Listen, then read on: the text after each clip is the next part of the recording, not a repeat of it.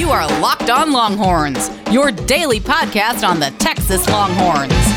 Part of the Locked On Podcast Network, your team every day.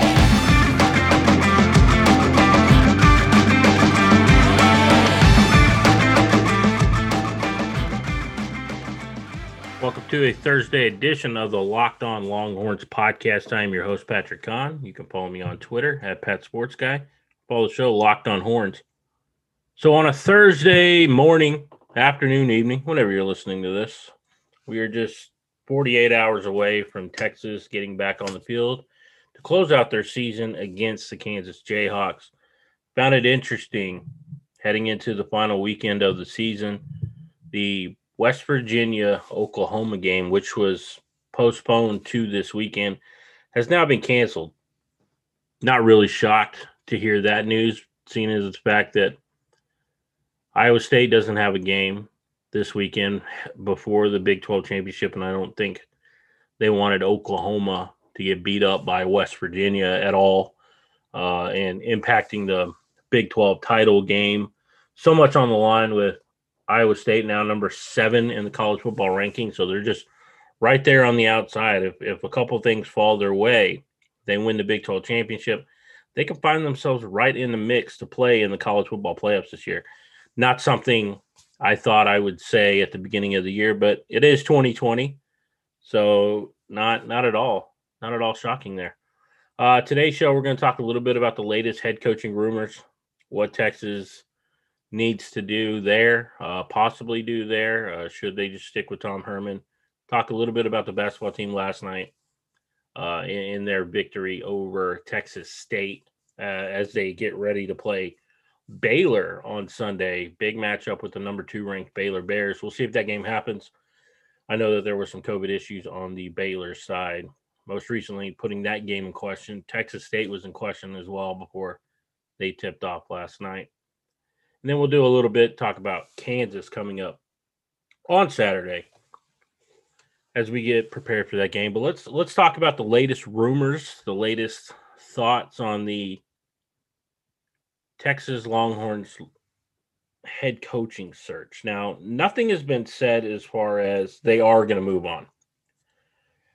It's been talked at great length. I've written plenty of articles about who they should go after. And obviously, missing out on Urban Meyer was huge. Uh, if, if you're going to pay $15.4 million in a buyout for Tom Herman, you, would like to think that it's going to be for a big name coach, and, there isn't a bigger name coach out there available for for Texas to to bring in than Urban Meyer. Uh, but he punted on the idea. You know, we kicked around the idea of a Dan Mullen. Would he leave Florida and come to Texas? Uh, it's a lot easier to win in the Big 12 than it is in the SEC. Uh, I'm not saying he wants to take the easy way out, but the ultimate goal is to win national championships. You have an easier path to get into the playoff in the Big 12 with, you know, I mean, yes, Iowa State has played a lot better this year. Um, that's, you know, that hasn't always been their their modus operandi, their MO. Usually they falter in November. It, has been documented, uh, but not this year. And, and you could argue that they were helped along the way by uh, playing a Texas team who had the lead for the most part and made some questionable time management decisions by the head coach. That cost him that game and got him in there. Uh, but as far as Dan Mullen, he could come here. His really his only competition would be against Oklahoma, and you're going to play him twice if, if that's the case because you'll play him, you know, in the second week of October in Dallas at the Cotton Bowl every year, and then potentially you're going to get them again in the Big 12 championship in Arlington, Texas at AT&T Stadium. That's going to be your big competition there. And then obviously going into the college football playoff, hopefully, I mean if you win the Big 12 and you go through the Big 12 season unscathed, uh, you're in uh, essentially as a Power 5 champion. Uh, typically they're going to go with the ACC because it's normally Clemson Alabama normally is coming out of the SEC or maybe an LSU team, uh, but uh, like we saw last year, you know. So uh, Pac-12 not really up there. I mean they it seems like Oregon's in the conversation every year, but you know this year they've fallen off. You know, so th- there's a lot uh, as far as that that is concerned. But you know, I, I pitched the idea of thinking outside the box. What about a Jeff Traylor? Now, a, lot of people will poo-poo the idea. Don't get me wrong. I mean, it's it's not the sexy hire or anything. We talk about a guy who was a Big 12 recruiter of the year when he was at Texas. So obviously recruiting is in his blood. He was able to land guys like Devin Duvernay. You know, he landed Brandon Jones, you know, the number one safety in the state of Texas. So um, you know, so those guys right there, you know, he's he's able to recruit. Plus he had Matt, Matt Max Maddox. Matt Mattox. Uh who, when he was the offensive line coach, he produced an All American in Connor Williams, and they had one of the best rushing run games in college football. They haven't seen a run game like that from D'Onta Foreman. They haven't seen that at Texas since. You could argue that Bijan Robinson would, you know, typically he he's kind of in that role. He could do that for you, you know. So I, I think it's an interesting idea, but my caveat is if you're going to buy out Tom Herman, it's going to have to be a name that you can sell this fan base. It's going to have to be a name you can sell this administration. And I, I don't think Jeff Traylor does that. I think Matt Campbell could. Uh, but as we saw recently, reports from Dennis Dodd of CBS said he's not interested in Texas.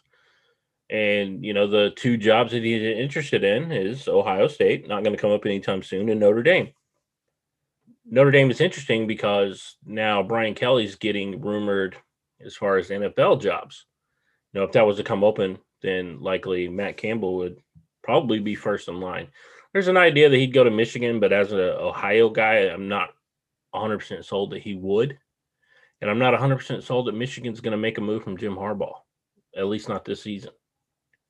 Uh, they probably should because it, it's not looking good there, and they're not the power that they once were. Much like Texas, the the luster is gone.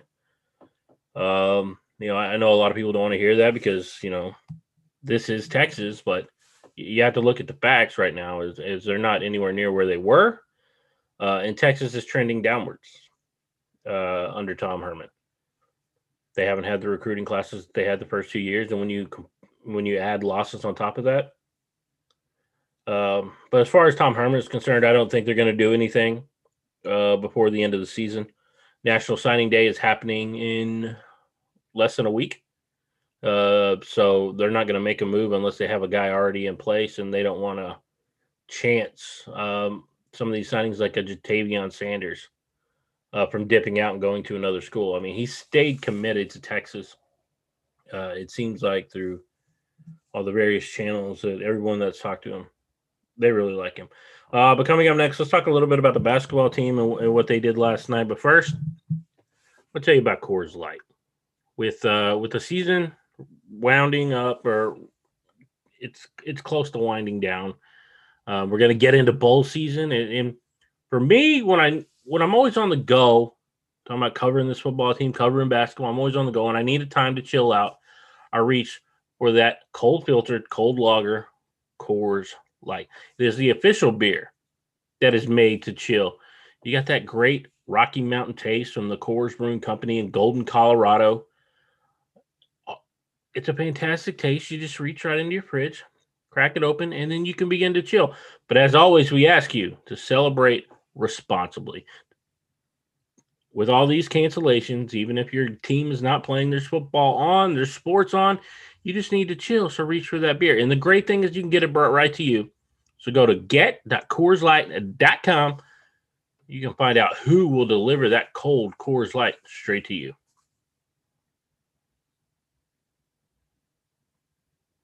You know, with this pandemic that's been going on for eight months, nine months, we're still in this situation where we can't get out a lot you know we're we're going to work we're coming home we're staying in we're you know socially distancing uh but we still need to get our fitness in. We still need to uh cut that hunger you know and so the best thing that i can give you is go to built bar.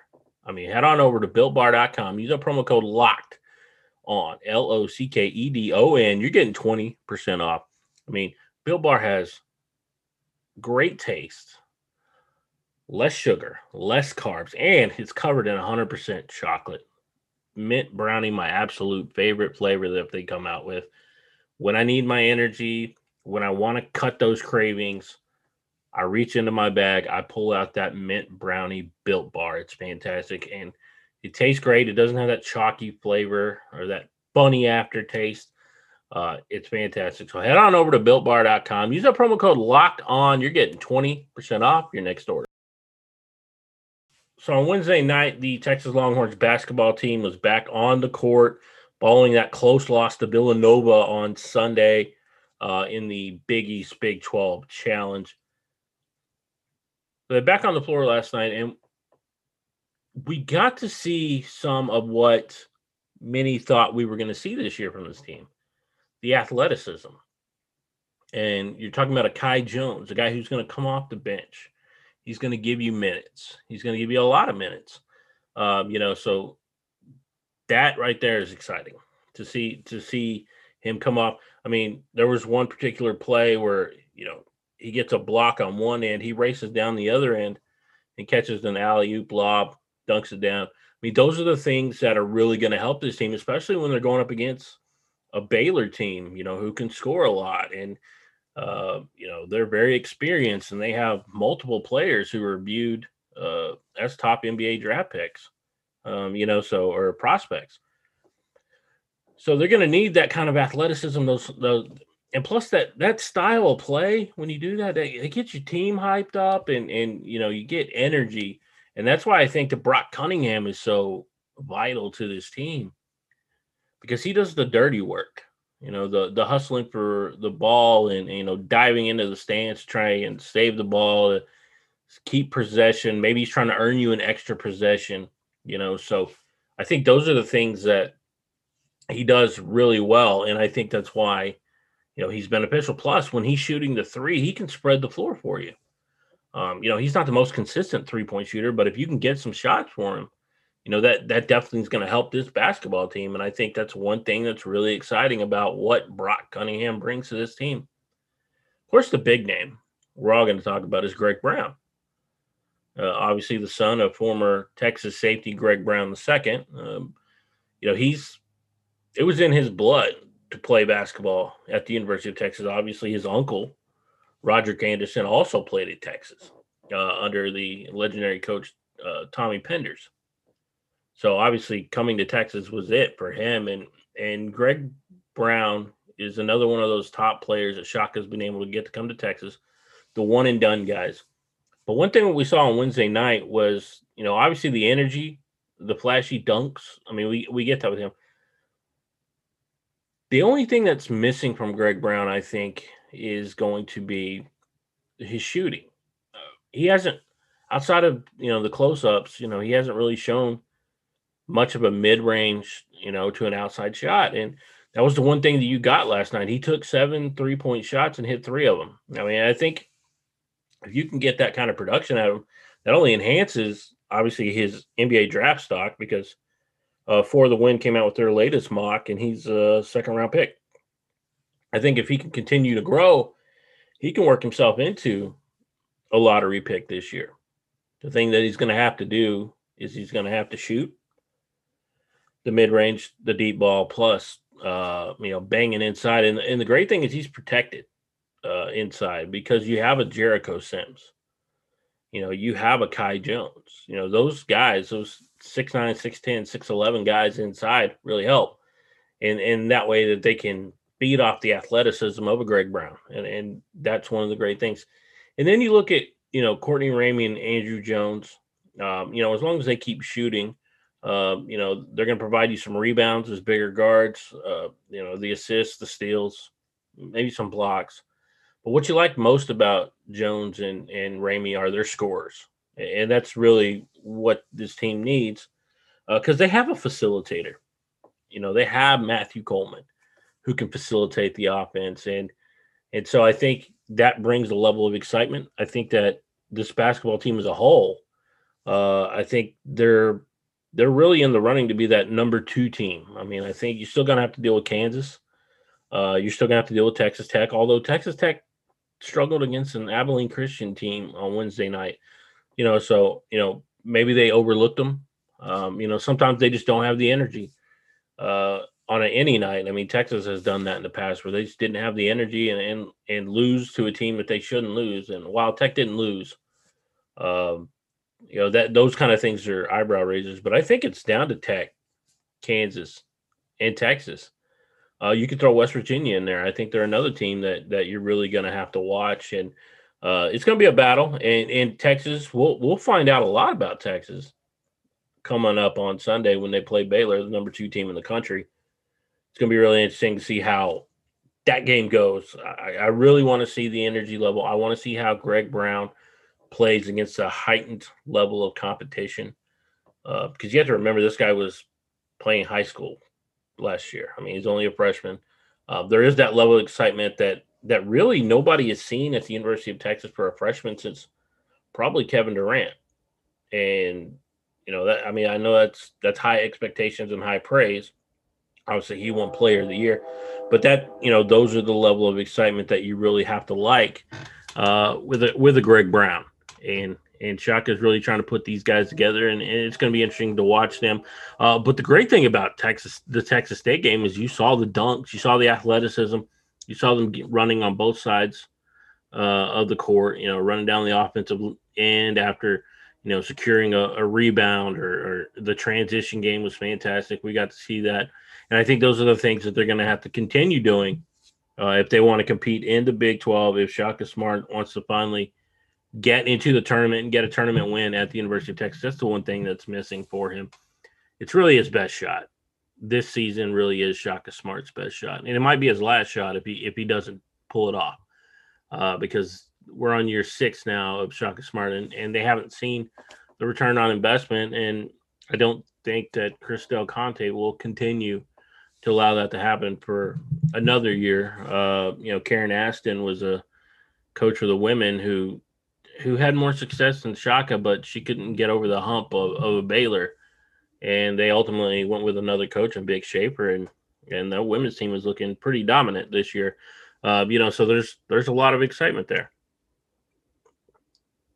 But coming up next, let's talk about this game on Saturday, Kansas versus Texas in Lawrence.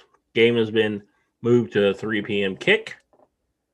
Uh, and you can watch that game on ESPN2.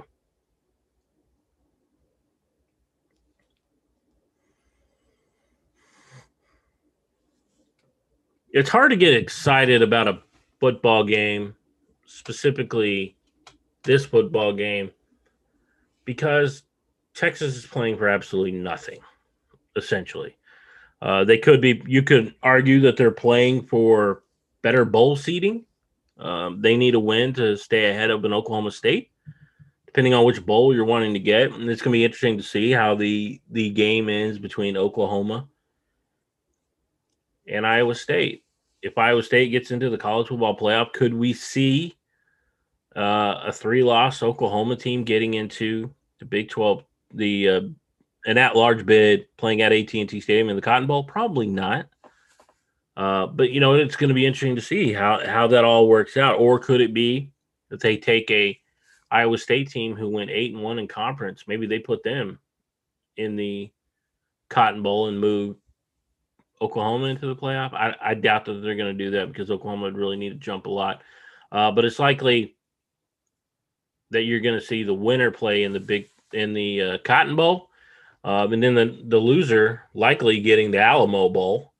Um, you got the Cheez It Bowl out in uh, out in Orlando or the Texas Bowl in Houston. I think those are the bowls that we're, you know, really looking at.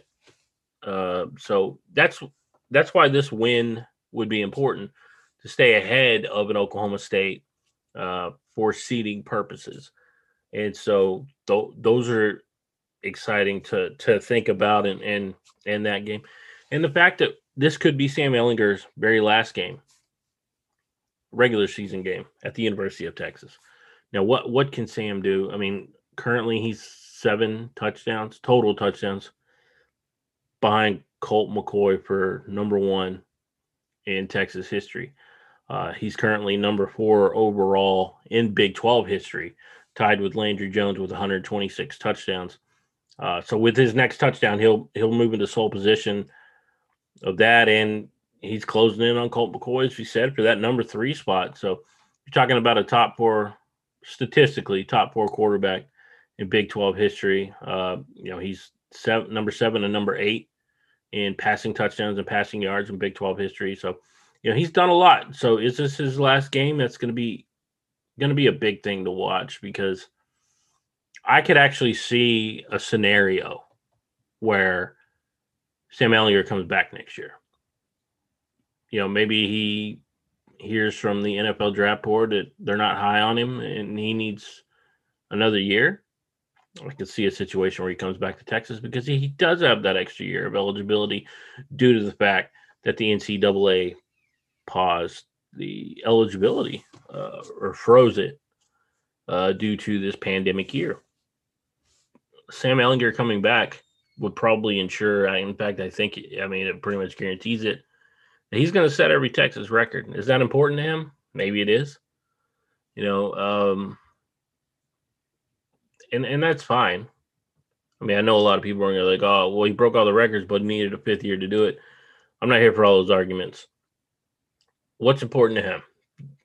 And it might be the simple fact that he wants to win a Big 12 championship, and maybe coming back next year is his best shot. This year looked like it was going to be his best shot, given the fact that Oklahoma was down, uh, but the loss to TCU and then a loss to Oklahoma, a loss to Iowa State just ruined it ended any chance of him playing for a Big 12 championship this year. Maybe he comes back for that very reason. The other thing is Kansas gives up a lot of points. And we're t- I think they average 50 points per game in Big 12 play. Uh, as far as their defense, scoring defense, the only game that they didn't was against Texas Tech. Uh, but they're still it's still high up there. But, Texas showed last week what they can do against a defense isn't very good. They put up 69 points and they did it in three quarters. Very similar to the UTEP game. Could could they come out and have that kind of game? The other thing, let Bijan Robinson continue to run. Um, as we saw against West Virginia, and we saw it again against Kansas State. When you give that guy the rock, good things happen. He has 520 yards rushing this year to lead the team.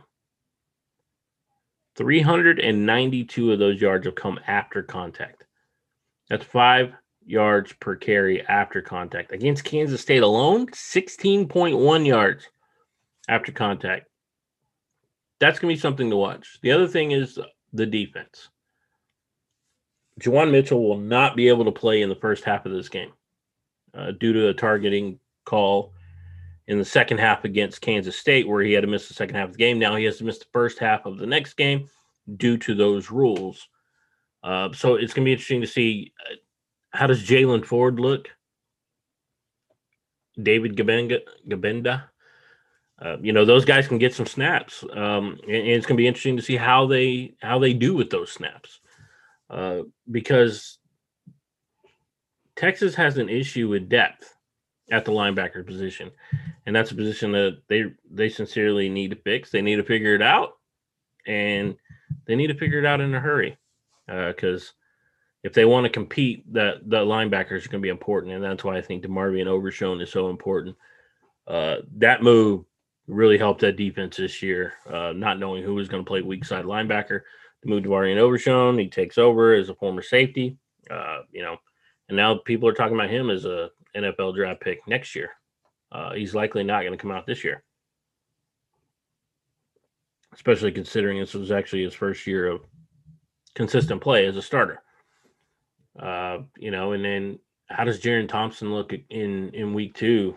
Um, he looked really good against Kansas State, but how does he look in his second game against Kansas? He had an interception against Kansas State. He almost had a second. Um, you know, those are the things that this defense needs, that that secondary needs, that that back end needs. I don't think anybody expects this to be a close game. And for that reason alone, get as many people on the field as you can, the young guys. Uh, on the offensive side, let Sam Ehlinger just take it over. I mean, there's there's no point in in playing anybody else.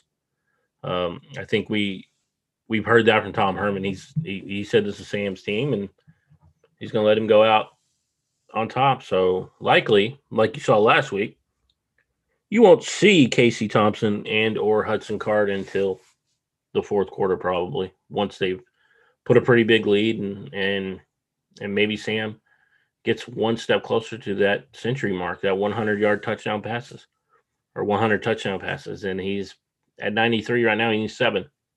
So maybe he comes out and puts 42 points up in the first half, comes out in the third quarter, throws another one, and they take him out. We saw it against UTEP early on in the season, so it'll be interesting to see how that all works. Yeah, but that's going to do it for this edition of the Locked On Longhorns podcast. Make sure you're tuning in to your team every day right here on the Locked On Podcast Network. I'll see y'all on Friday.